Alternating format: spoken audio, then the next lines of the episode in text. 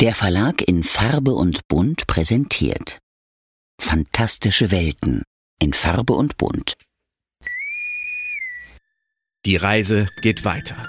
Entdeckt Star Trek The Next Generation ein weiteres Mal mit dem dritten Band unserer Star Trek Chronik. Auf 750 Seiten haben die Kollegen Reinhard Prahl, Thorsten Weich und ich uns erneut durch diese wunderbare Serie gearbeitet und für euch Fakten, Infos, Interviews mit Produktionsbeteiligten Analysen und Rezensionen zusammengestellt. Neben einem Kapitel über die Entstehungs- und Produktionsphase sowie das Casting und die Macher drehen sich weitere Features um die Aliens der Serie, neuen Glanz in HD, die weiteren Karrieren der Darstellerinnen und Darsteller, unverfilmte Drehbücher, die Synchronisation sowie das zweite Leben der Show im Romansektor. Abgerundet wird das Werk durch ausführliche Rezensionen zu allen 178 Episoden mit Einzelbesprechungen, Staffelfazits und vielen Fun Facts. Einen weiteren Höhepunkt stellt das Kapitel vom Drehbuch zur fertigen Episode anhand des Pilotfilms dar. Zum Abschluss geht es noch um Jean-Luc Picard und die Frage, warum eine Figur wie diese niemals aus der Mode kommt. Mit einem Vorwort von Larry Nemeczek sowie spannenden Interviews mit Ernst Meinke, der zweiten deutschen Stimme von Jean-Luc Picard, Rick Sternbach, Senior Illustrator Designer, James L. Conway, Regisseur und Doug Drexler, Make-up-Künstler, Visual Effects Designer. Erlebt die Abenteuer von Captain Picard und seiner Crew von der ersten Idee bis zum Schlussakkord im TV. Wo? Natürlich direkt im Shop unter www.ifobshop.com oder überall, wo es gute Bücher gibt. Planet Trek FM ist ein Podcast von planettrek.de. Die ganze Welt von Star Trek und darüber hinaus.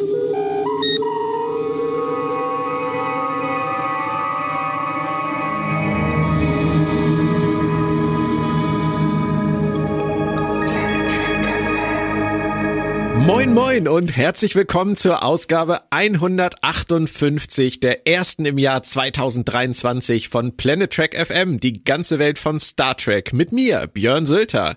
Und mir, Claudia Kern. Hallo Claudia. Hi Björn.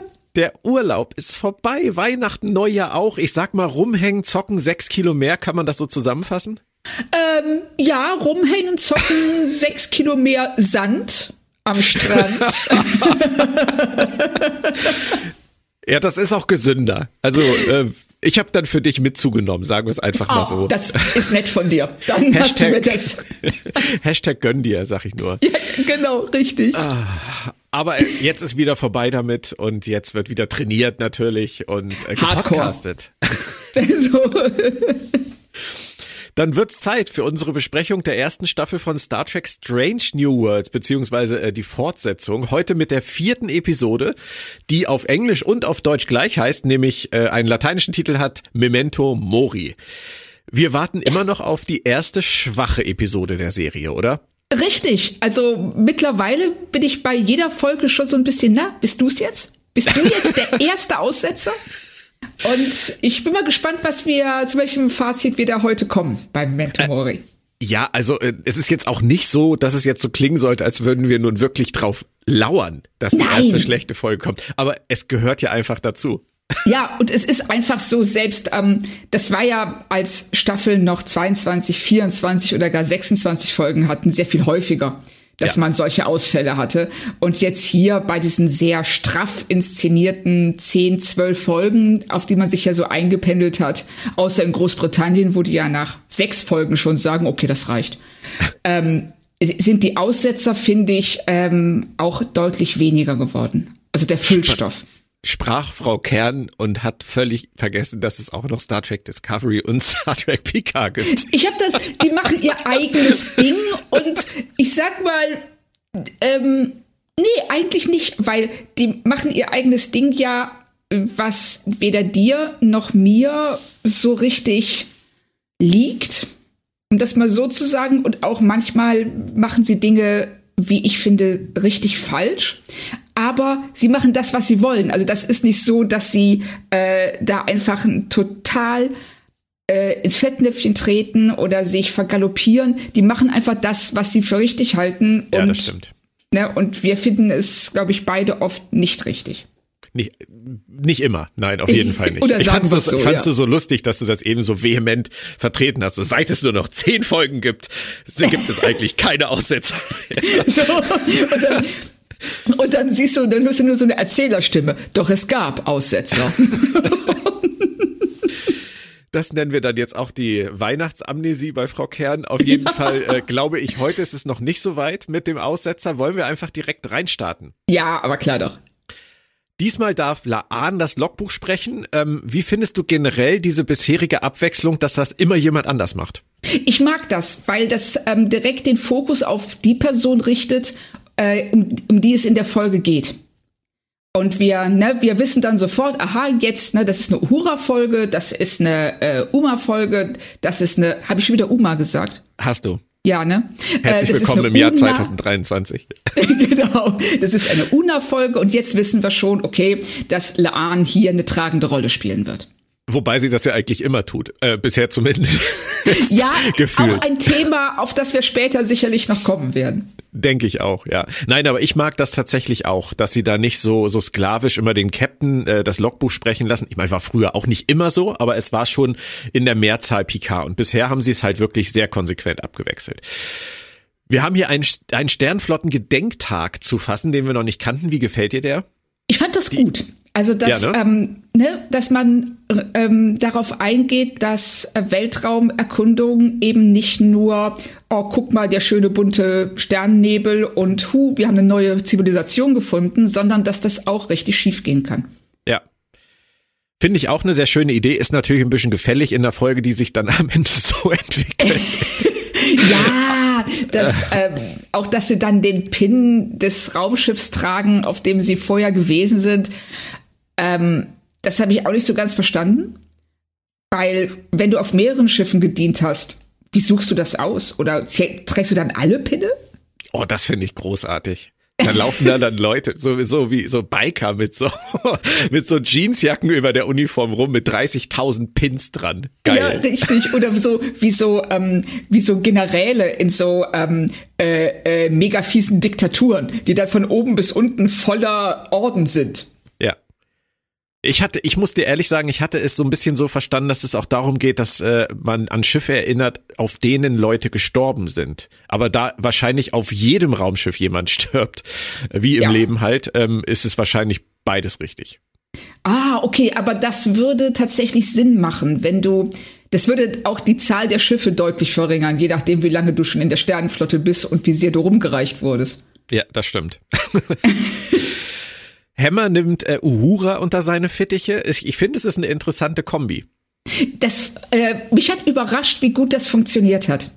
Ich, muss, ich, ich musste auch so ein bisschen an Deep Space Nine denken, wo sie ja ähm, immer wieder Kombis ausprobiert haben. Und ich habe so ein bisschen den Eindruck, dass sie das hier auch machen und dass das äh, bei Hammer und Uhura so, also dass sie fast, dass, dass sie wirklich auch, auch eine Chemie zusammen haben. Das hätte ich nicht erwartet. Nee, das stimmt. Das ging mir auch so. Ich habe nur nicht verstanden, warum Uhura auf die erste Frage von Hammer erst so einen auf, weiß ich nicht so genau, könnte so und so sein, macht. Und nachdem er einen Satz sagt, haut sie Wikipedia raus. Also ich hatte den Eindruck, dass sie es einfach nur runterbricht. Und ähm, weil letzten Endes hat sie ja recht. Sie sagt, das ist ähm, Luftaufbereiter, ne? Oder Luftreiniger. Und ähm, nach ihrem Wikipedia-Eintrag, dann sagt ja Hammer so, also oh, Kadetten, keiner will mehr lernen. Und dann haut sie Wikipedia raus und kommt aber zum selben Schluss am Ende. Ja. Also ich hatte Ja. eher den Eindruck, ne, dass das nicht so, ähm, dass sie einfach nur sagt, so, naja, es ist halt letzten Endes ein Luftreiniger. Okay. Ich, ich fand's halt so ein bisschen, äh, es wirkte auf mich so, vielleicht liegt das aber auch daran, dass ich bei Uhura ja bisher noch nicht so den Zugang gefunden habe. Ähm, so dieses Understatement, so ich weiß das eigentlich nicht, ich weiß das, ich bin die kleine Uhura und dann sagt er halt einmal, nee, beweis es mir und dann sagt, dann stellt sie sich hin, richtet sich auf und sagt, ich weiß eigentlich in Wahrheit alles, Hammer. Und das fand ich irgendwie ein bisschen schräg. Aber wenn du es anders verstanden hast, stimmt's wahrscheinlich. Also ähm, das sind zwei verschiedene Sichtweisen. Ich glaube, ne, das hängt sehr stark damit zusammen, wie du Uhura an sich betrachtest.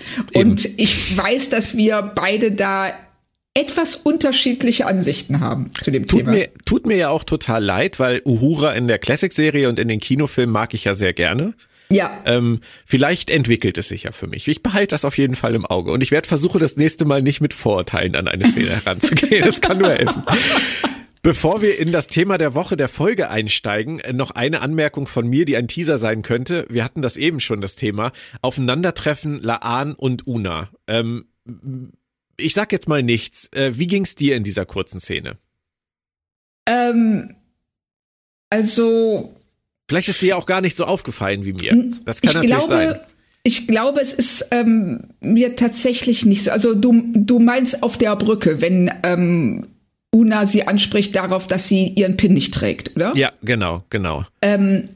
Ja, sie, äh, ich habe den, also Una wirkt auf mich immer so, als würde sie sich ein bisschen bei Laan anbiedern. Ja, und ich, ja, okay, das, das vielleicht auch, das stimmt.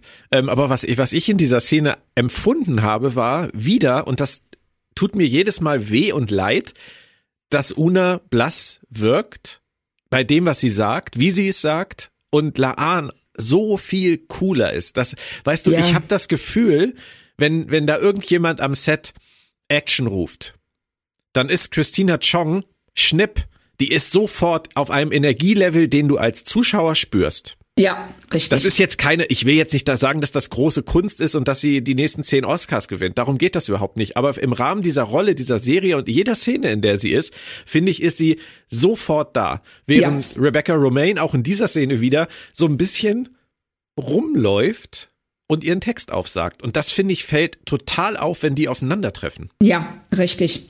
Und das ist auch so, das wirkt sich ja, ähm, Laan ist als Figur sehr viel präsenter. Die ist immer da, die ist immer im Fokus. Und Una, ähm, Una ist so ein bisschen, weißt du, so diese Freundin, die jeder hat, die, ähm, du fährst irgendwo hin, sagen wir mal zum Konzert oder so, äh, hältst an der Autobahnraststätte, steigst ein, fährst weiter und nach 20 Kilometern sagt einer, wo ist denn Una? weißt du? Weißt, weißt, Du weißt du, was bist ich meine? böse, Claudia, So, du bist die, böse.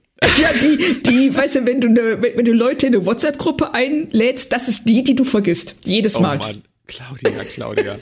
Das Jahr fängt super an.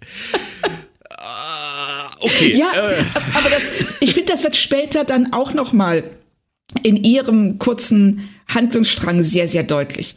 Also, dass die ähm, Produzenten oder auch die Autoren ihr eine Sache nach der anderen geben, aus der sie nichts rausholen kann. ja, schade. Wir kommen da gleich zu. Ja, richtig. Das, Aber ich ähm, sagte, ja bitte. Äh, hast du übrigens gesehen, ähm, in dieser kurzen Szene, wie Pike, wie gelangweilt Pike da im Hintergrund wirkt? Nee, habe ich nicht gesehen. Achte, achte mal drauf, wenn du noch mal reinguckst. Er sitzt da im Hintergrund auf seinem Captain's Chair und ähm, daddelt irgendwie so an seiner Konsole rum, äh, an dieser Arm, äh, an dieser Armlädenkonsole, als würde er Wordle spielen oder sowas. Also so total gelangweilt. Und ist mir nur aufgefallen. Cool, muss ich, muss ich echt mal drauf achten. Dabei hat er doch so viel Spaß an seinem Job. Er liebt doch diesen Job. Was will genau, er, er liebt den Job vor allen Dingen, wenn er ähm, morgens schon vor dem Frühstück den ersten Planeten gerettet hat und so. Genau. Thema der Woche. Ein, eine Kolonie, deren Kommunikationssatellit zerstört wurde. Das ist mir beim ersten Mal gucken gar nicht so klar gewesen. Beim zweiten Mal, wenn man dann weiß, wie die Folge weitergeht, hatte ich da an der Stelle tatsächlich schon leichte TNG-Vibes in Sachen Borg auftauchen damals. Ähm, Damals war es der große Krater, den sie gefunden haben auf einem Planeten. Hier sind es die Blutschleifspuren. ähm, ich finde das ziemlich gut gemacht. Hat mich ein bisschen dran erinnert, wie sie die Borg eingeführt haben. Ja, ich fand das auch. Das ist, ähm, das ist gruselig. Und ähm, die, die ähm, laufen da, das sind so ein bisschen so leichte so Alien-Vibes, wenn sie da unten durch diese Kolonie laufen und ähm, finden nur die Spuren eines Massakers, aber keine Ja. einzige Leiche und das ganze Blut. Und dann kommt natürlich auch noch der Horrorfilmhund, ne, den sie übrigens da lassen, was ich ähm, persönlich äh, aufs Schärfste verurteilen möchte. Meinst du nicht, Und- der ist irgendwo gelandet in irgendeinem Quartier? Ja, oder irgendwer hat das Thing gesehen und hat gedacht, nee, komm, pack ich nicht an. genau. Das gibt auf jeden Fall Punktabzug für die Folge. Ja, definitiv. Dass der Hund nicht mehr erwähnt wurde. Ähm, diese Weltraumbrücke, die sie da benutzen, um die Leute rüberzuholen, die finde ich ja super. Ist also cool, finde ich eine ne? super Idee, aber ich finde, das Ding schreit schon nach Drama, wenn man es nur sieht. Ja, genau. Das, das ist sowas ähm, ähm, wie in, äh, in Dschungelfilmen, wenn sie an die, ähm, an die Hängebrücke kommen, an die Seilbrücke. Ja, die, die Hängebrücke. Im, Ja. mitten im Dschungel, genau. Richtig, ja, ja. mitten im Dschungel. Du hast keine Ahnung, wer die da gebaut haben soll. Und ähm, aber das ist sowas, du siehst das und du denkst, das kann nicht gut gehen. Das kann, ja, genau. Aber dazu kommen wir gleich. Erst kommt noch das kleine Kind, das durch die Gänge läuft und sagt, Ja. das, das war nicht deins, oder? Das, ich musste so lachen, weil das war ähm, so, wer macht jetzt das? Das muss total gruselig sein. Was ist eigentlich immer gruselig? Kleine Kinder, ja cool, super. Und dann kommt dieses und ne, äh, ja, die Monster sind, sind nicht real, die Mutter, die das sagt, und dann Laan, die natürlich weiß, dass Monster real sind, weil sie Ja. hat unter Monstern gelebt. Und dann sagt das, dann wenn die Kamera so ganz nah an den Mund von dem Kind ranfährt, wenn sie sagt, ja genau. Und ne, die und äh, Laan in dem Moment weiß, oh mein Gott. Und das war schon, da haben sie schon das, äh, die Dramatik auf elf gedreht. Ja, ja, ja. Ähm, war aber trotzdem okay natürlich und wir Ja. wissen jetzt, warum sie das Logbuch sprechen durfte. Es geht um ihre Vergangenheit, es geht um ihre Familie, die von den Gorn damals getötet wurde. Und dann müssen auch sofort Weltraumbrücke und Kolonisten äh, und Schiff irgendwie dran glauben. Was mir aufgefallen ist an der Szene das erste Mal in der Folge, wie großartig ich den Score von dieser Folge finde. Ja, richtig. Das ist mir auch aufgefallen. Also mir fällt Musik relativ selten auf, außer ähm, wenn sie halt dem widerspricht, was ich sehe. Ja, Aber hier, ich finde auch diese ganze, ähm, äh, der, der ähm, Score hier, also die, wie, die, im Spannungsaufbau und auch später äh, in dem braunen Zwerg, ja, super. ja. Ja, finde ich auch wirklich ganz, ganz toll. Ist mir auch lange nicht aufgefallen tatsächlich. Ja, mir ist es auch positiv. tatsächlich ähm, erst beim dritten Sehen der Folge gestern Abend aufgefallen. Meine Güte, dritte Szene. Hattest du die Gordon für diese Serie auf dem Zettel, ganz ehrlich? Null. Du? Nee, ich auch nicht. Ich auch nicht. Also wenn wir uns zurückerinnern, äh, TOS damals, Kirk kämpft gegen den Gorn in diesem Latex-Kostüm, was ja heutzutage auf eine gewisse Art und Weise unfreiwillig komisch wirken könnte. Ähm, Ja. Wobei ich fand's damals bei Enterprise, äh, als sie dann die animierten Gorn hatten, echt schlimmer. Weil die Ja. waren echt mies animiert. Das hat mir Ja. gar nicht gefallen. Und deswegen war und bin ich immer noch super gespannt, was sie in dieser Serie draus machen werden. Ja, ich bin auch so gespannt darauf. Und das ist was, ähm, das einem auch immer wieder auffällt, gerade ähm, handgemachte Effekte, selbst wenn es nur ein Latexanzug ist, ähm, altern einfach besser als ähm, schlechtes CGI. Ja. Und Ja, wobei auch, ich glaube, jemand, der heutzutage ähm, TOS guckt, der würde auch den Gorn, der mit Kirk kämpft, nicht mehr ernst nehmen können. Nein, richtig. Aber das ist ähm, eine andere Art. Auch die, die Styroporsteine, mit denen geworfen wird, kannst du nicht ernst nehmen. Nein, das stimmt. Aber auf der anderen Seite sah der Gorn äh, in der Classic-Serie so ein bisschen aus, als könnte er in der Cantina Posaune spielen bei Star Wars. Von, da von daher ist das vielleicht auch wirklich die bessere Wahl. Mal gucken, was sie machen. Ich finde auf jeden Fall, die Gorn sind eine super spannende Wahl äh, als Antagonisten für diese Serie. Ja, weil wir die ähm, noch überhaupt nicht definiert haben. Was, was, was wissen wir denn über die? Ja, eben. Ne? Relativ wenig. Ja, Kirk hat gegen einen gekämpft und ähm, sind irgendwie Reptilienwesen oder sehen zumindest so aus und das war's auch schon. Ja. Wer sich dafür interessiert, ich habe mal bei Memory Alpha reingeguckt. Es gibt relativ viel über die Gorn zum Nachlesen aus dem Alpha-Kanon und aus dem Beta-Kanon.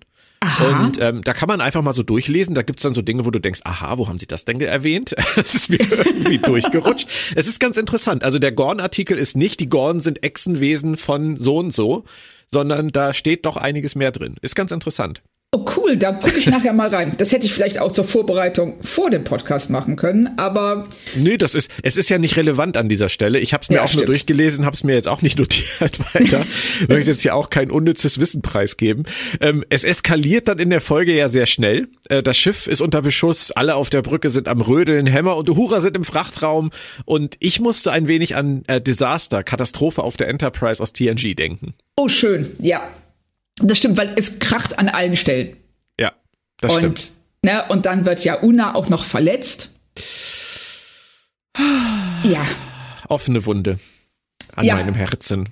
richtig. Und das, ähm, äh, und das in einem Zeitalter von ähm, antiker Medizin. Ja.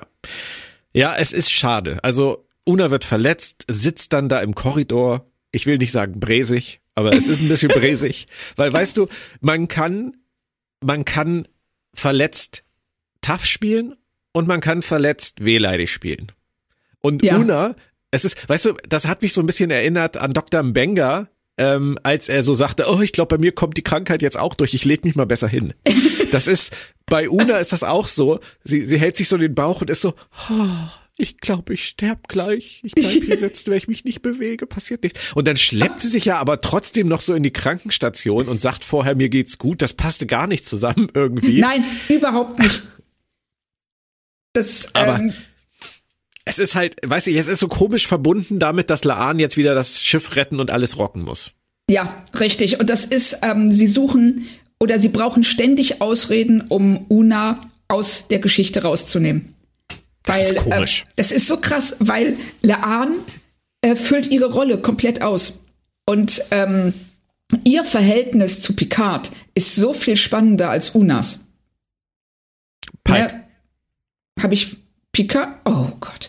ähm, Und die Leute draußen so, habe ich was verpasst? ja, genau so. wurde das Picard eingeführt? auf? Nee, das, das stimmt. Und ich finde auch Pikes Reaktion so krass, als wäre das das, das Normalste der Welt auf diesem Schiff, wie er dann sagt, sie sind dann jetzt wieder Nummer eins. Ja. Und man hat so den Eindruck, dass er sich auch, dass er sich auch denkt, so Gott sei Dank. Aber das. Nee, gar, weiß ich ja, Gott sei Dank, gar nicht mal. Aber Nee, irgendwie, stimmt. es, er vermittelt, finde ich, immer so in, an solchen Szenen, dass er Una halt nicht wirklich braucht. Das ist ja auch so ein, das vermittelt die Serie uns ja als Zuschauern leider auch. Ja. Dass ähm, ich weiß nicht, welchen Zweck Una erfüllt.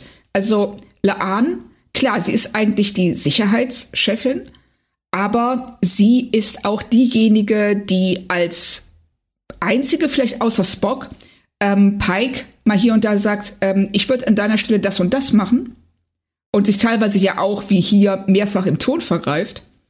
Ähm, aber bei Una habe ich nie den Eindruck, dass sie wirklich das ist, was ein erster Offizier oder eine erste Offizierin sein sollte, nämlich ähm, eine, so ein Reality-Check, die, ne, die zu ihm sagt, findest du das richtig? Meinst du wirklich, das ist eine gute Entscheidung? Oder ihn unterstützt in den richtigen Momenten. Ähm, Ja. Und Also- das, ich weiß es nicht, ich finde es echt schwierig.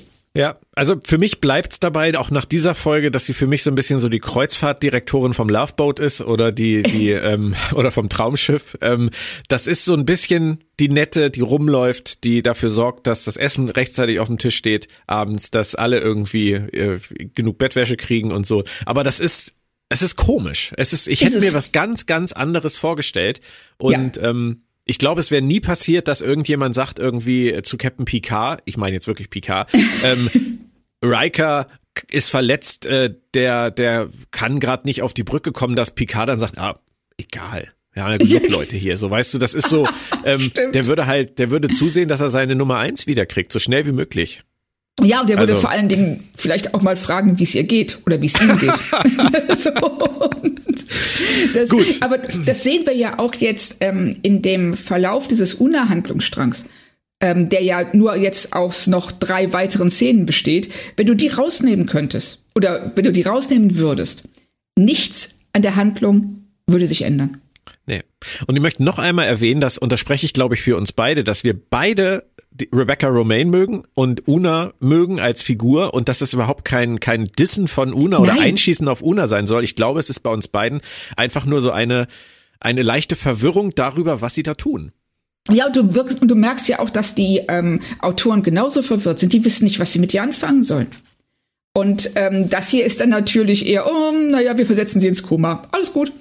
Ist jetzt eher keine so elegante Methode, aber ähm, sie wissen nicht, was sie machen sollen. Und sie wollten sicherlich auch einen Gegenpol zu der sehr spröden, aggressiven Laan schaffen, ähm, indem sie eine weiblichere Figur nehmen, aber sie können sie einfach nicht schreiben. Oder sie kann es nicht spielen oder sie weiß nicht, was sie spielen soll, weil ihr niemand genug an die Hand gibt.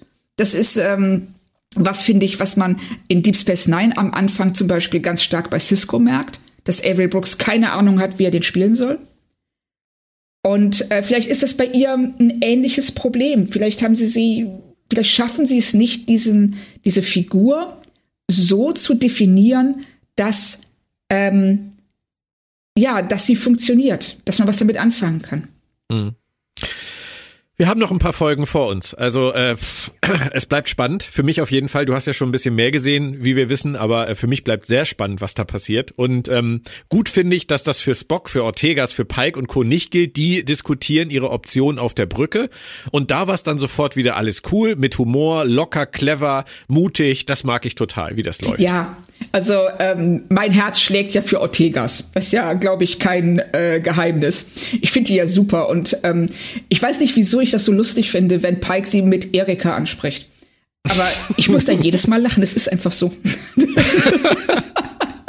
das verstehe ich jetzt ehrlich gesagt auch nicht mehr. Nein, ich, ich finde irgendwie den Namen und ihr Verhalten. Ja.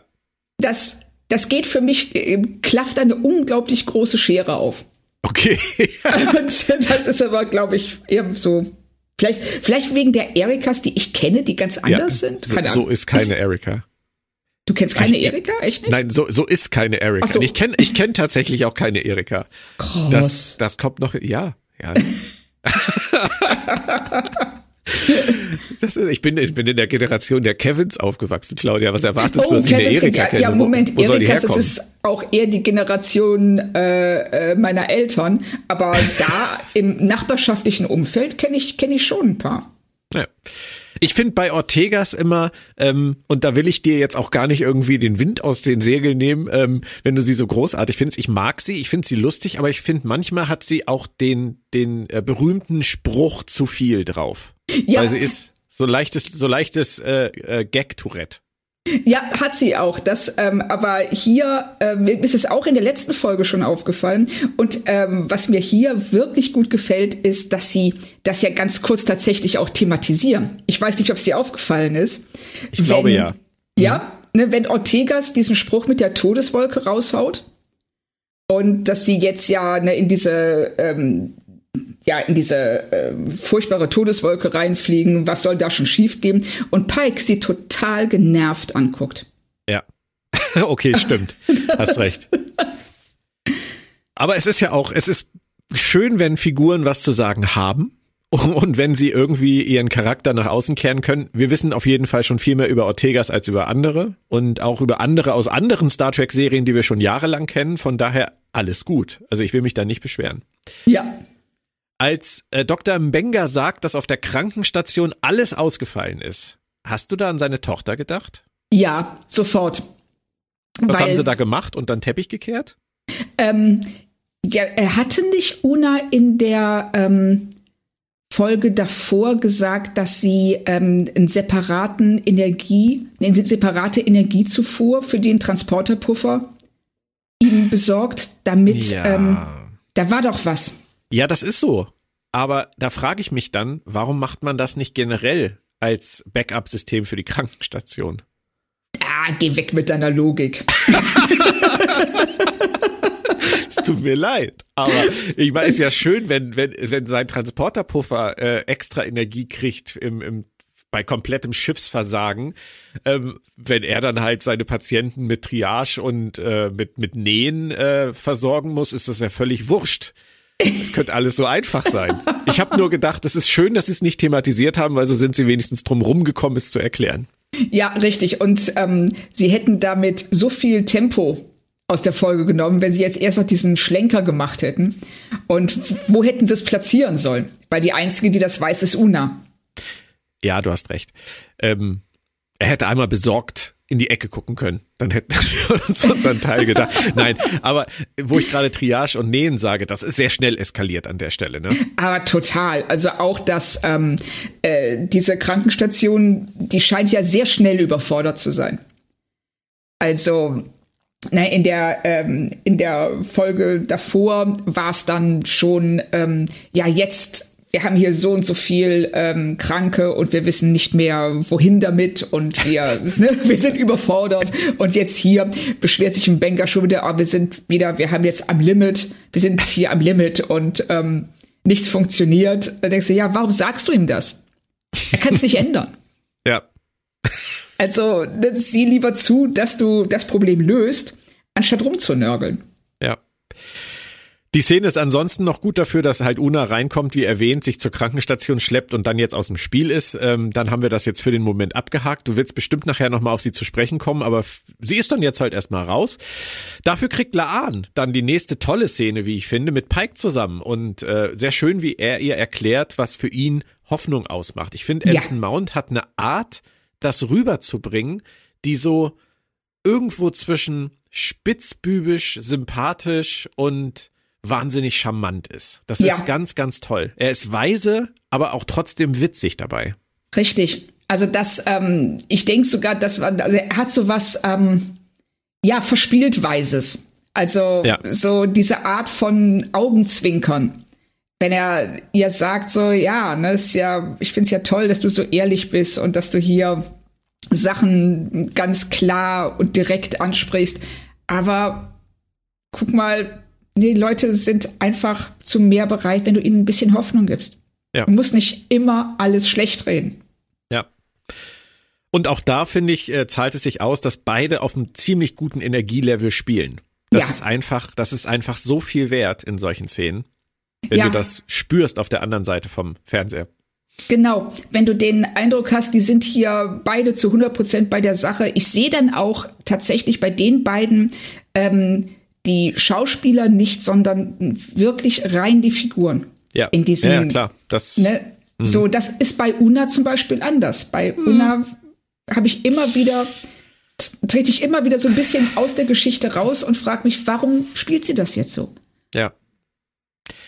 Ja, und Laan ist äh, wahnsinnig vielschichtig schon nach vier Folgen total spannend, komplexe Figur und vor allem, und das fand ich schon wieder so witzig, das passt auch zu dem, was du gerade gesagt hast, so schön, wenn man an Christina Chong denkt, die wir ja in Dortmund kennengelernt haben letztes Jahr, ähm, die eine wahnsinnig warmherzige, süße Person ist. Und dann siehst du dazu dann in der Serie diese, diese wirklich sehr komplizierte Figur der Laan, dann kann man einfach sagen, sie macht als Schauspielerin alles richtig. Ja, also das ist so ein großer Unterschied.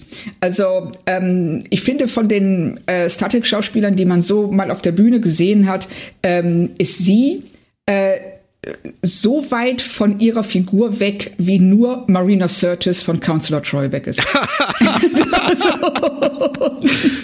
Think about it, Fandom. Aber ich glaube, das weiß, äh, weiß wahrscheinlich eh jeder. Ich Nein, denke da, schon, ja. Da, da hast du wahrscheinlich recht. Was mir diese Woche noch das erste Mal tatsächlich richtig krass aufgefallen ist, ähm, ich habe ein bisschen hin und her gespielt zwischen der deutschen und englischen Spur und äh, mir ist das bisher gar nicht so klar gewesen, wie krass der Höhenunterschied in der Stimmlage bei Ethan Peck und seinem Spock ist. Der Aha. ist ja auf Englisch ist der ja wirklich wahnsinnig tief. Ja. Und wahnsinnig dumpf. Und auf Deutsch, ich, der, der redet ja ein, zwei Oktaven höher. Das Ups. ist da übertrieben gesagt. Aber das ist wirklich eine krasse Entscheidung. Ähm, da nimmt man ihm wahnsinnig viel von seiner Figur, die er eigentlich auf Englisch spielt. Das ist, das ist total interessant, finde ich. Spannend. Ähm, und ich muss dir ganz ehrlich sagen, ich bin ja ein Riesenfan davon, Originalfassungen zu gucken, wie du. Ja. Auch wenn ich mir für den Podcast ja inzwischen immer die deutsche angucke, damit wir äh, diese Basis haben, darüber zu sprechen, über diese zwei Sprachfassungen. Aber ich finde Ethan Peck auf Englisch bei weitem nicht so gut wie auf Deutsch. Was? Ja. Okay. Obwohl seine Stimme auf Englisch so beeindruckend tief ist, gerade in dieser Folge ganz viele Szenen, wo er das ich weiß nicht, ob das das ist, was du letztes Mal schon meintest über seine Sprechweise. Er, er neigt wahnsinnig dazu, finde ich, Dinge zu vernuscheln. Ja, das tut Und- er und das ist, ja, Sag ruhig. Vielleicht Ähm, meinen wir das Gleiche. das ist, ähm, das ist auch was, was mir auch aufgefallen ist, wenn er längere Dialoge hat, dass er ähm, durch die Dialoge durchhastet. Ja. Und auf Deutsch hat er so dieses ähm, abgeklärte, leicht überlegene, logische, vulkanische. Und auf Englisch finde ich, so wie Ethan Peck das spielt, ist, klingt das für mich gar nicht wie ein Vulkanier.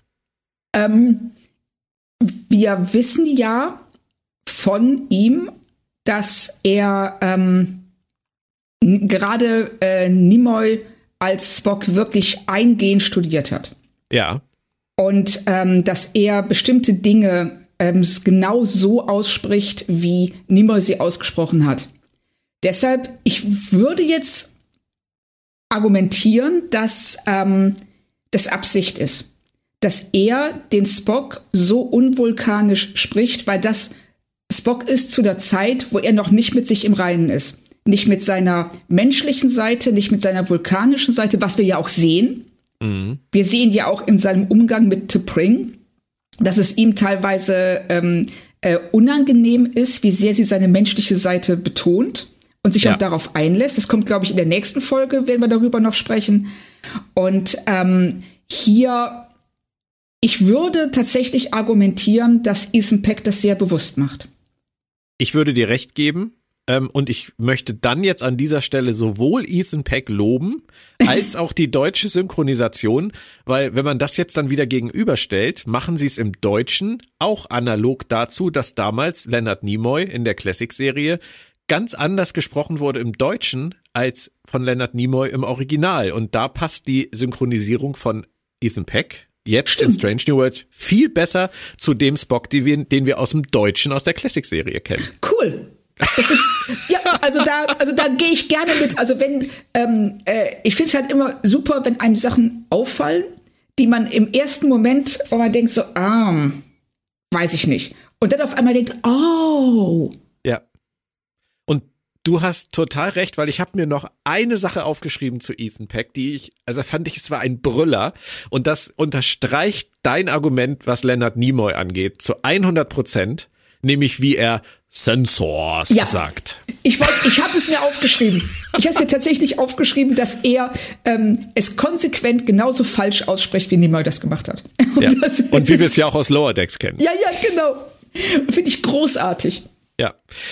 Können wir abhaken, denke ich. Äh, Ja. Jetzt beginnt der U-Boot-Thriller. Radarpiepsen, Katz-und-Maus-Spiel. Also ich mag sowas ja. Bist du U-Boot-Film-Fan? Ja, also ich bin ähm, ein großer Fan von allem, wo ähm, du als Figur, wo die, Figuren und du als Zuschauer äh, in einer komplett lebensfeindlichen Umgebung bist.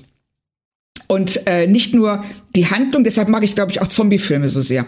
Weil das ist ja, die Zombies sind ja im Grunde genommen auch eine Naturgewalt. Und du hast hier diesen Ozean äh, in den U-Boot-Filmen, der ähm, eben einfach für Menschen eine lebensfeindliche Umgebung ist. Hier das All, ja, du fliegst in der Blechdose durch etwas, das dich konstant töten will. Und das sind so, das sind so Dinge, äh, einfach, da ist eine Grundspannung da, auf die du die Handlung dann aufsetzen kannst, wenn die richtig inszeniert wird. Sag mal hier so ein Klassiker wie Jagd auf Rote Oktober. Claudia, du hast es geschafft. Du hast es geschafft. Ich wollte die ganze Zeit sagen, sag mir bitte den U-Boot-Film, den man gesehen hat und sammel Pluspunkte bei mir. Und du sagst es von alleine. Großartig. Alle sagen sonst immer das Boot. Aber es ist Jagd auf Roter Oktober. Es ist Jagd auf Rote Oktober, für mich auch. Das ist ähm, einfach, der, der Film hat ein Spannungsniveau, das ähm, äh, schlicht und ergreifend phänomenal ist. Und, es ist, und er ist toll gespielt. Ja, er ist toll gespielt. Der Russe geht nur mit dem, Kla mit dem Plan auf Klo. Das ist, ähm, es, und vor allem, und das möchte ich jetzt einmal ganz kurz einschieben, auch wenn es nichts mit dieser Folge zu tun hat, der Roman von Jagd auf Roter Oktober. Es habe ich, glaube ich, schon mal erzählt. Ich weiß nicht in welchem Zusammenhang. Grauenvoll langweilig. Wirklich. Ich habe den Film hundertmal gesehen und wollte dann unbedingt das Buch lesen, weil es ist ja in der Regel eigentlich immer so, dass das Buch besser ist als der Film. Ja. und dann lese ich dieses Buch. Jeder geile Spruch aus Jagd auf Rote Oktober aus der Verfilmung fehlt in diesem Buch. Die oh. haben sich das alles für den Kinofilm ausgedacht. Die haben dieses Buch, diesen Roman so dermaßen gepimpt, um daraus einen Hollywood-Film zu machen. Das ist irre. Und du denkst die ganze Zeit nur, will der jetzt noch 300 Seiten aus der Jugend von Marco Ramius erzählen? Ernsthaft? oh, 15 Jahre in Russland. Im, Im Detail. Oh. Nein, also wirklich, wer, wer dieses Buch lesen möchte, lasst es. Guckt den Film lieber noch zehnmal. Ich liebe den, wirklich. Ach, der Film ist großartig. Das, ja. ähm, aber, aber ich, ich kann schon verstehen, dass, ähm, also ein U-Boot-Roman stelle ich mir auch wirklich schwierig vor, weil diese, ähm, diese Klaustrophobie, die du da hast und die dir hier auch in ähm, Strange New Worlds in der Folge so gut rüberkommt, die, ich weiß, die lässt sich, glaube ich, im Buch unheimlich schwer aufrechterhalten. Ja. Und dann die, die Ausflucht zu nehmen und einfach 15 Jahre lang Russland-Aufenthalt nachzuerzählen. okay. ja, aus der Erinnerung. Ne? Es ist jetzt inzwischen wahrscheinlich auch schon 15 Jahre her, dass ich diesen Roman mal gelesen habe. Aber ähm, das war echt eine Enttäuschung, eine ganz herbe Enttäuschung. Aber dafür, ich meine, es ist ja egal. Wir haben den Film, was brauchen wir das Buch? Genau, sagt, richtig. Sagt der Verleger und Autor.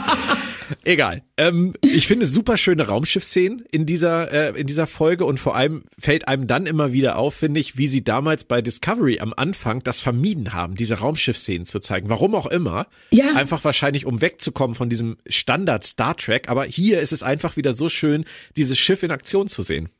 Ja, und es ist auch eine unheimliche Dynamik drin. Also, dass ähm, bei Discovery war gerade am Anfang, weil, weil sie sich dem so konsequent verweigern, was ich als Entscheidung respektiere und auch verstehen kann. Aber ähm, dadurch hast du, äh, sind die Figuren für dich immer so ein bisschen wie auf einer Bühne und nicht wie in einem Schiff. Und das ähm, ergibt eine ganz komische äh, Atmosphäre. Mhm.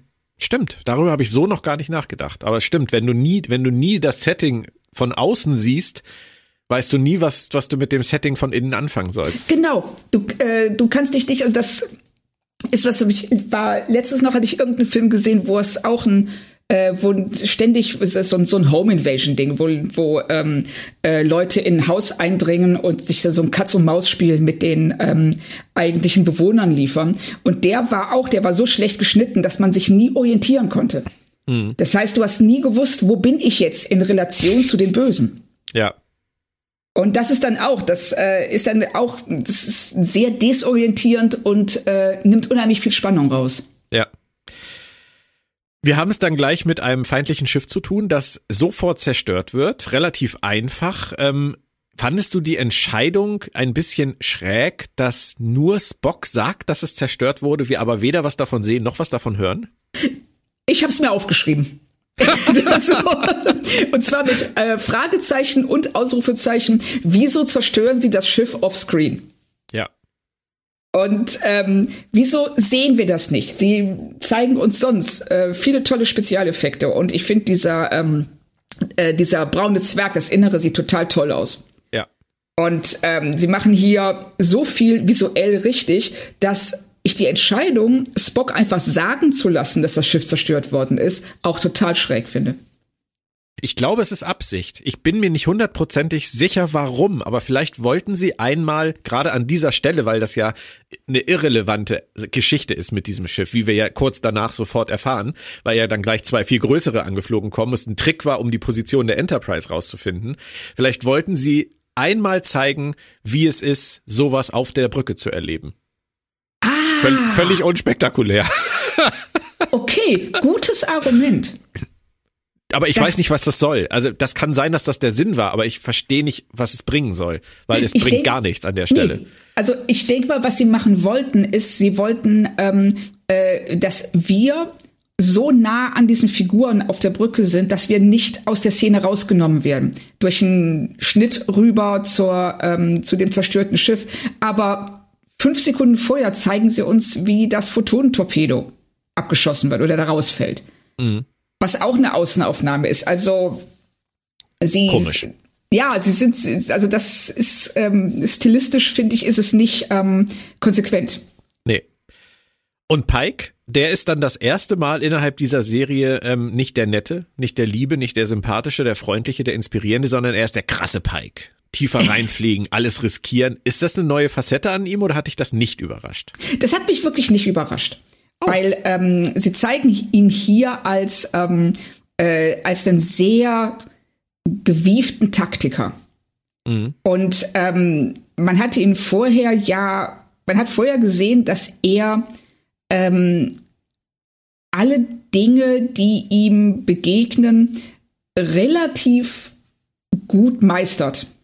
Also selbst sein, sein Blick in die Zukunft, ähm, der, klar, ne, da hadert er mit, aber er, er zerbricht daran auch nicht. Ja. Und aus irgendeinem Grund muss er Captain sein. Stimmt. Ich find's nur, find's sehr schön, weil sie die ersten Folgen ihn so als ich koch mal für euch, ich inspiriere euch mit irgendwelchen Reden und so weiter gezeigt haben und hier wirklich er den Schalter umlegt und eine, eine andere Facette zeigt, die er natürlich als Captain braucht. Ja. Vor allem als, als guter Captain. Aber es überzeugt mich halt. Ich glaube wirklich jetzt inzwischen, nach den paar Folgen sagen zu können, dass der mir alles verkaufen kann. Ja, also richtig. Sowohl Anson Mount als auch Pike.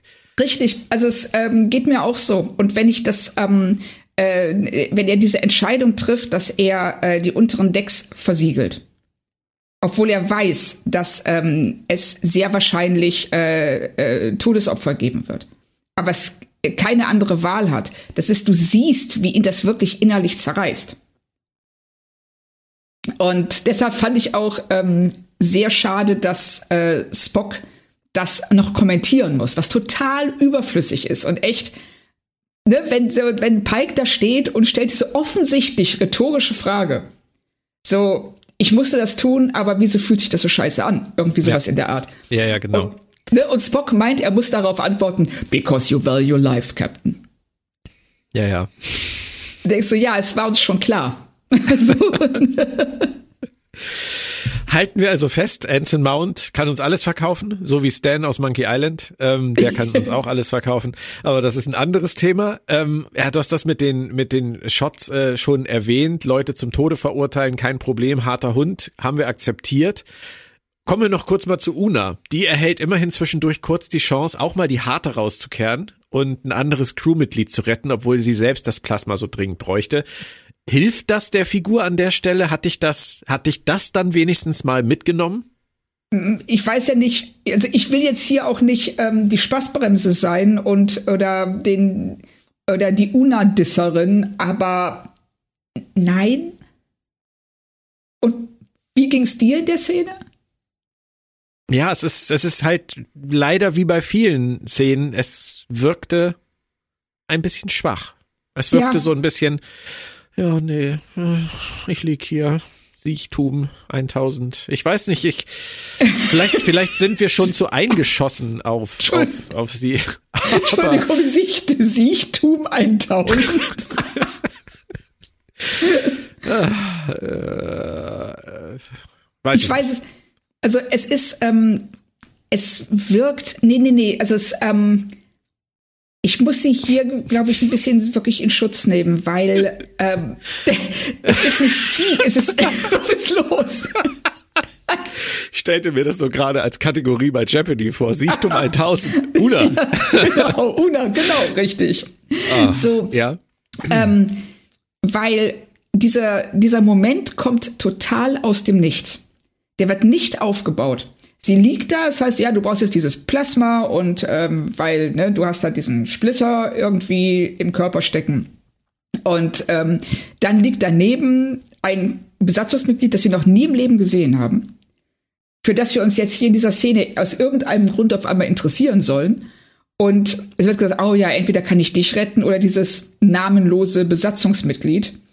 Und dass dann Una sagt, Nein, dann rette das andere Besatzungsmitglied ohne Namen. das, das ist, es hat keinerlei emotionale Wirkung auf uns. Ja. Und es ist ja auch, ähm, das, was soll sie da spielen? Mhm. Also sie, sie wollen zeigen, hey, guck mal, diese Figur ist total selbstlos und die opfert sich für andere auf.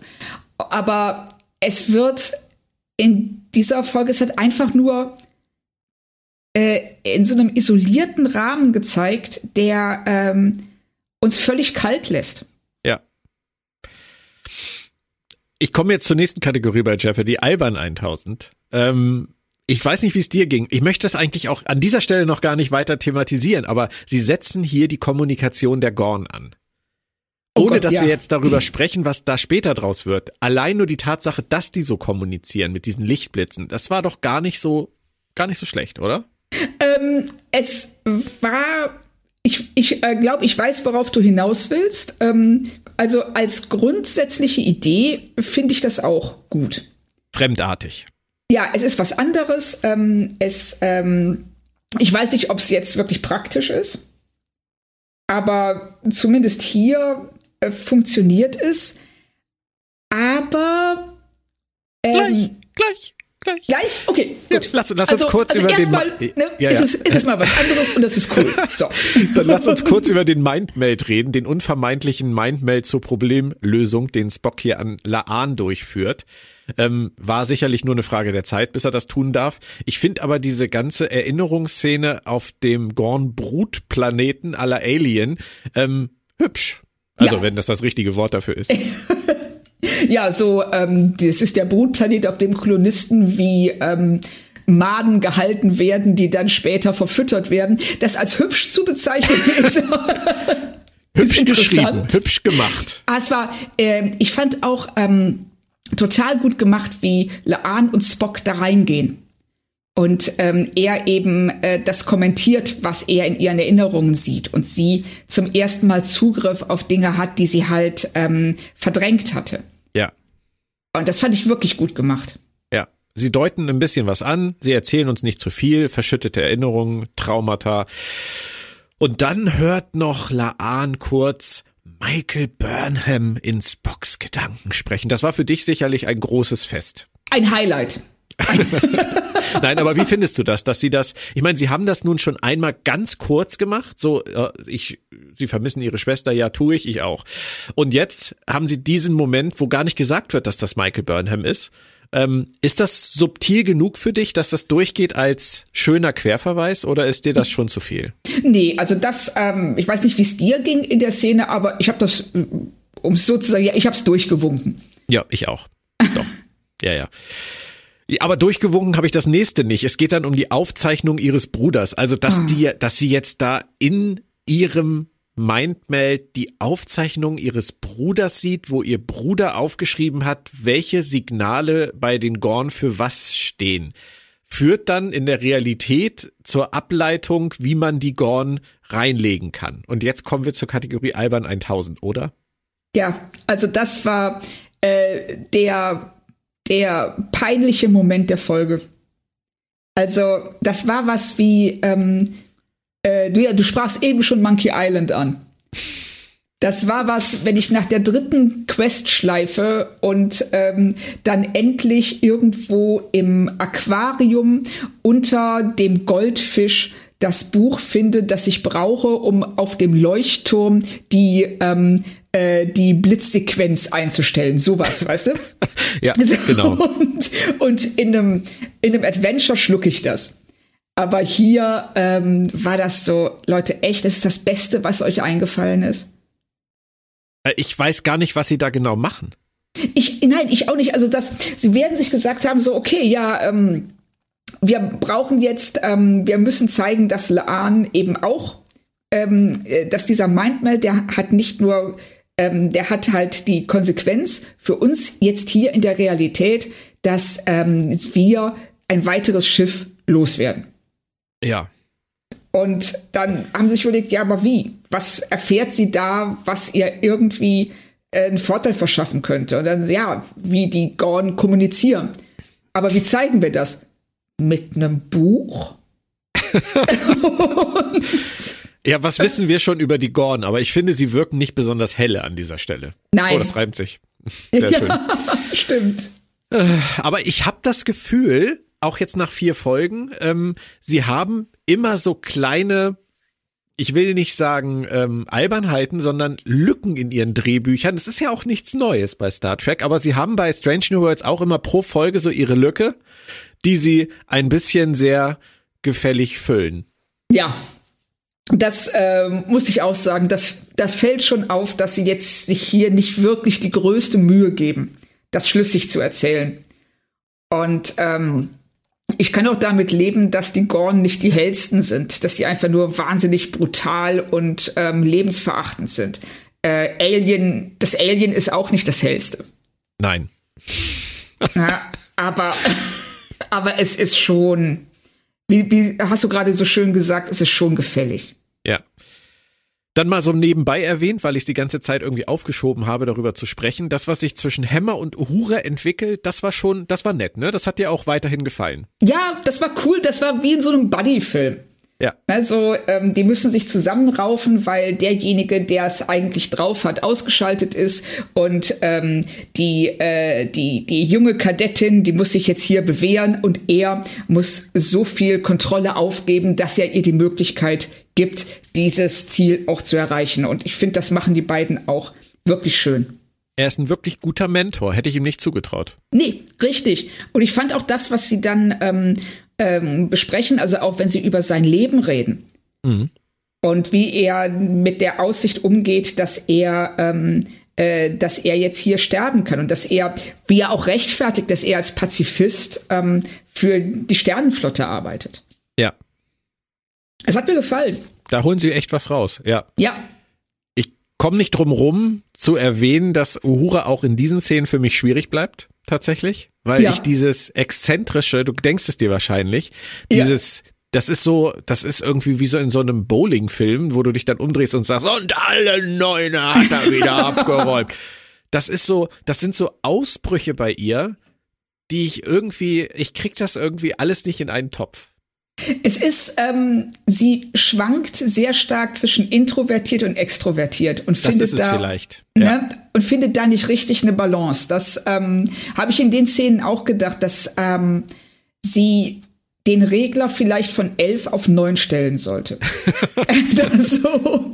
ja. Aber ich finde das bei weitem nicht so problematisch wie ähm, Una und ähm, ihre ja ihre fehlende, ähm, ja, Una findet ihren Platz an Bord nicht und ich ähm, und Una äh, und Uhura schon. Also selbst das, das sind Sachen, ähm, das wird sich sicherlich auch legen, wenn sie mit der Rolle vertrauter ist. Wenn sie sich, ich äh, glaube, dass sie sich dann schon auch ein bisschen weiter zurücknehmen wird. Das ist eine echt interessante Frage, was mich mehr stört. Eine Figur, die nicht in die Pötte kommt, weil sie nicht richtig ausgearbeitet ist, oder eine Figur, die ausgearbeitet ist, mich aber nicht überzeugt, weil sie in verschiedene Richtungen zieht.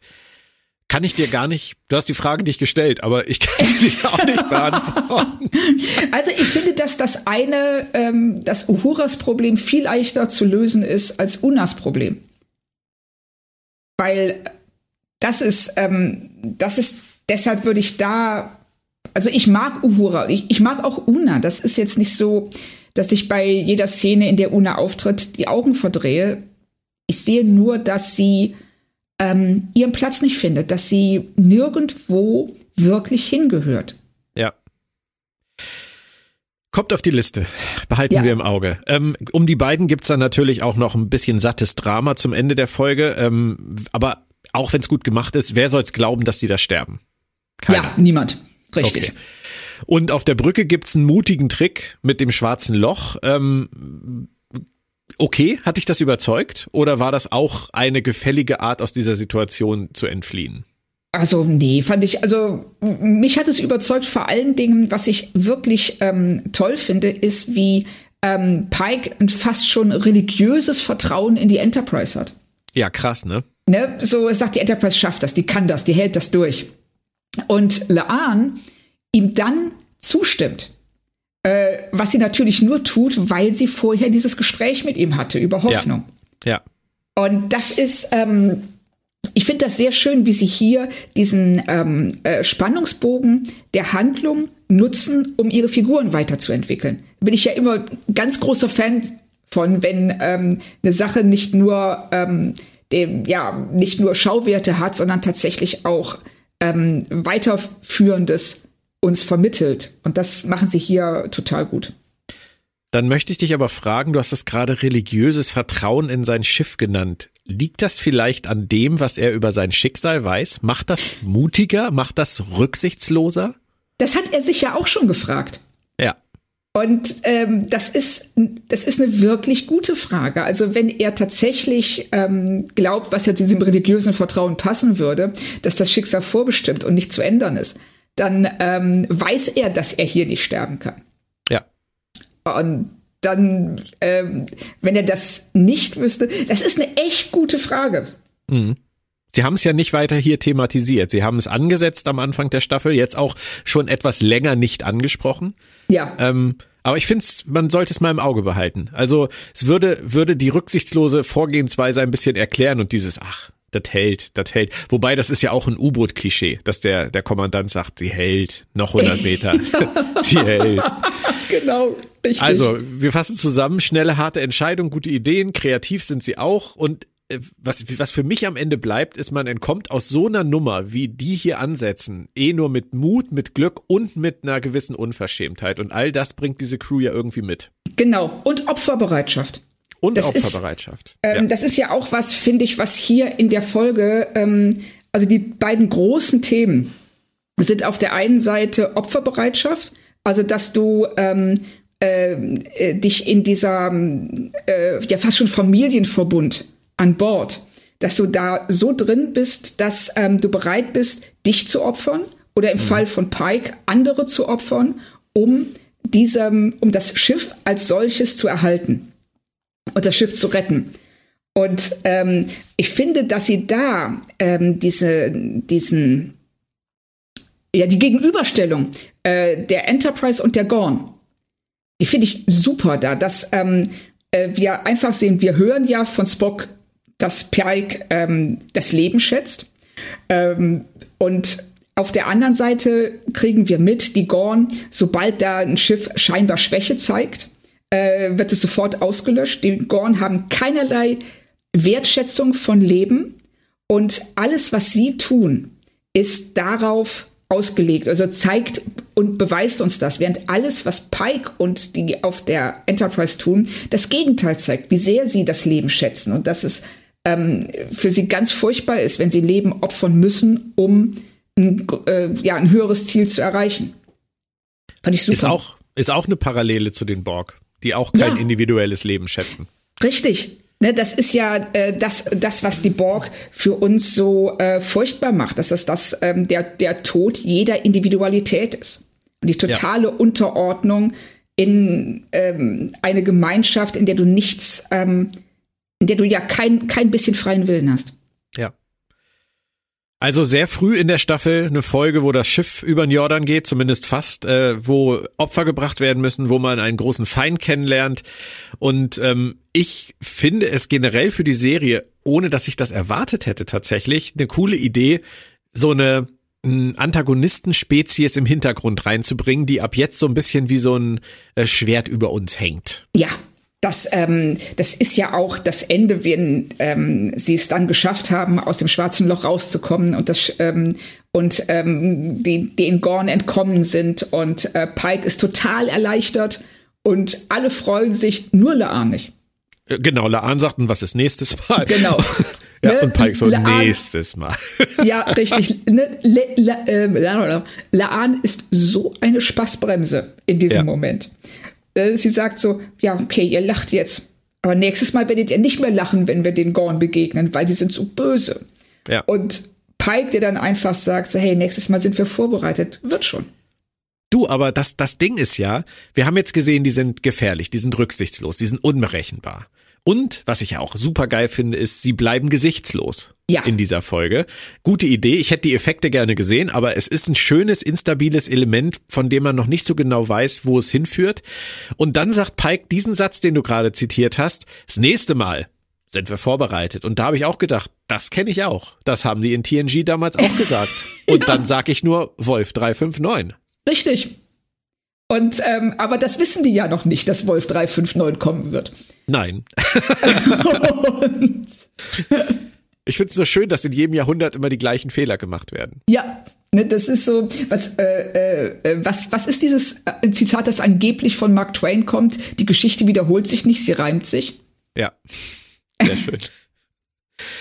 Gefallen hat mir dann noch das Ende mit dem Logbuch von Laan als Rahmen. Auch, dass die Toten nochmal explizit erwähnt wurden, finde ich auch schön. Ja. Ähm, aber das war's dann auch. Damit ist diese doch sehr, sehr rasante, sehr, sehr spannende Folge, die also mich keine Sekunde irgendwie kalt gelassen hat, dann auch vorbei. Und ich würde dich bitten, das Fazit rauszuhauen. Ähm, ja, also ist genau das, was du gerade gesagt hast. Die ist spannend, die ist schnell. Ähm, die, wir bedauern weiter Una. Es gibt aber viele tolle Momente und ähm, ich finde es auch sehr schön, wie sie die Föderation definieren oder die Stärke der Föderation, nämlich, dass es ein, äh, eine Organisation ist, in der alle voneinander lernen was ja dann auch wieder den Gegenpol zu den Gorn schafft. Ähm, und ja, was soll ich sagen? Vier von fünf Sternen, würde ich sagen. Ich hätte gedacht, du haust mehr raus, weil die Folge gilt ja für, für die Fans bisher so ein bisschen als das Überhighlight der Staffel. Ähm, wir hatten doch einen Punkt abgezogen für den Hund. ja, wenn du das möchtest, kannst du das natürlich tun. Nein, aber ernsthaft, findest du sie, also ich finde sie auch nur klingt jetzt ein bisschen negativ, ist nicht so gemeint, aber ich finde sie auch nur auf dem hohen Level der ersten drei Folgen. Ähm, ich würde nicht sagen, dass sie ein Überhighlight ist. Ähm, sie ist sehr, sehr gut. Also sie ist von ihrem Spannungsaufbau, von der Figurenzeichnung, ist sie wirklich toll. Ähm, es, äh, der Una-Handlungsstrang, der war eine große Schwäche, finde ich. Ja. Und ähm, das mit dem Buch, das haben sie auch relativ unglücklich gelöst. Es ist jetzt nicht, ich, äh, ich würde jetzt nicht sagen, das ist, ähm, äh, TN, das ist Star Trek auf dem Niveau von Best of Both Worlds. Das wäre für mich ein absoluter Überflieger. Ich glaube einfach, wir haben klingt jetzt auch wieder so, als äh, wären wir schon steinalt, aber wir haben einfach schon zu viel gesehen. Ähm, wir haben alle U-Boot-Filme gesehen, alle U-Boot-Serien geguckt, wir haben alle derartigen Star Trek-Folgen mehrfach geguckt, sei es Disaster oder welche auch immer. Ja. Ähm, und deswegen glaube ich, wenn man weniger geguckt hat in dieser Richtung, ist diese Folge richtig großartig. Ja, wenn man die ganzen Vorbilder kennt, dann ist es eine echt starke Hommage an all das, was es vorher schon gab und gut umgelegt auf diese Serie. Genauso würde ich es auch sehen. Also das, ähm, sie, die macht mega Spaß, die Folge. Das äh, will ich überhaupt nicht kleinreden. Ähm, ich denke nur, ich habe bei äh, Strange New Worlds bei den ersten vier Folgen jetzt den Eindruck, es ist alles gut. Es macht alles richtig Spaß. Sie fahren immer ganz kurz unterhalb der, der Höchstwertung entlang. Es ist so ein so ein letztes bisschen, dass sie da noch reinhauen könnten, dass die äh, 5 von 5 und ich glaube, das ist auch deshalb, es ist auch der Grund, warum wir immer wieder 4 von 5 vergeben, weil wir merken, da geht noch mehr. Stimmt. Oder? hier, wird, hier wird also jetzt schon am Anfang der Staffel taktiert. Sehr schön. Ja, ja, es ist, ist ja auch nicht so, dass jemand Buch führen würde oder wir irgendwann später uns darauf festlegen lassen müssen. Aber ich gehe mal mit. Ich, ich bleib auch bei vier, was letztendlich eigentlich nur das Statement ist. Eine erneut starke Folge. Richtig. So sehe ich es auch. Es hat wieder sehr viel Spaß gemacht, nicht nur die Folge zu gucken, sondern auch darüber zu sprechen und einige Erkenntnisse zu gewinnen, sei es über Ethan Peck oder was auch immer. Dankeschön. Ja, ich danke auch. Nächstes Mal geht's weiter mit Episode 5, die da heißt auf Englisch Spock Amok oder auf Deutsch Spock Amok, was auch sehr schön gereimt ist. Es klingt auf jeden Fall in beiden Sprachen nach Spaß. Ja, auf jeden Fall. Also es klingt in dem, also, es klingt schon so, als würde man diese Folge ähm, nicht hundertprozentig ernst nehmen sollen. Ja, es, es klingt ein bisschen so, wenn ich es vergleichen sollte, wie Bride of Chaotica, Ausrufezeichen, ja. oder A Night in Sick Bay wo du vorher schon weißt, oh, was erwartet mich da? Ich bin sehr gespannt, ob es hält, was es verspricht. Ich auch. Wir werden es bald erfahren. Dann hören wir uns in Kürze damit wieder. Äh, wir, das sind Claudia Kern und Björn Sölter. Schaut gern bei planettrack.de rein. Eure nicht mehr ganz so neue, aber immer noch sehr schöne Heimat für alle Trackfragen und auch das Zuhause unseres Podcasts Planet Track FM. Und wer diese Woche Lust hat, noch einen weiteren Podcast zu hören, der kann auch mal reinhören beim neuen Podcast Nerdy Flachpass. Und das ist eine Zusammenarbeit von mir mit Henning Mützlitz, meinem äh, Co-Chefredakteur bei der Geek. Es geht um Nerdtum, es geht aber auch um Fußball. Es geht um den VfB Stuttgart, um Eintracht Frankfurt und das Geschehen in der deutschen Fußball-Bundesliga. Ihr werdet jetzt wahrscheinlich schockiert ausschalten. Nein, das macht bestimmt ganz viel Spaß und wenn nicht, macht's Henning und mir Spaß. Also da könnt ihr auch mal reinhören. Nerdy Flachpass und ansonsten nächste Woche wieder Planet Track FM. Danke Claudia nochmal. Danke Björn. Und euch da draußen. Bis ganz bald. Bleibt gesund und schön. Bis dann. Tschüss.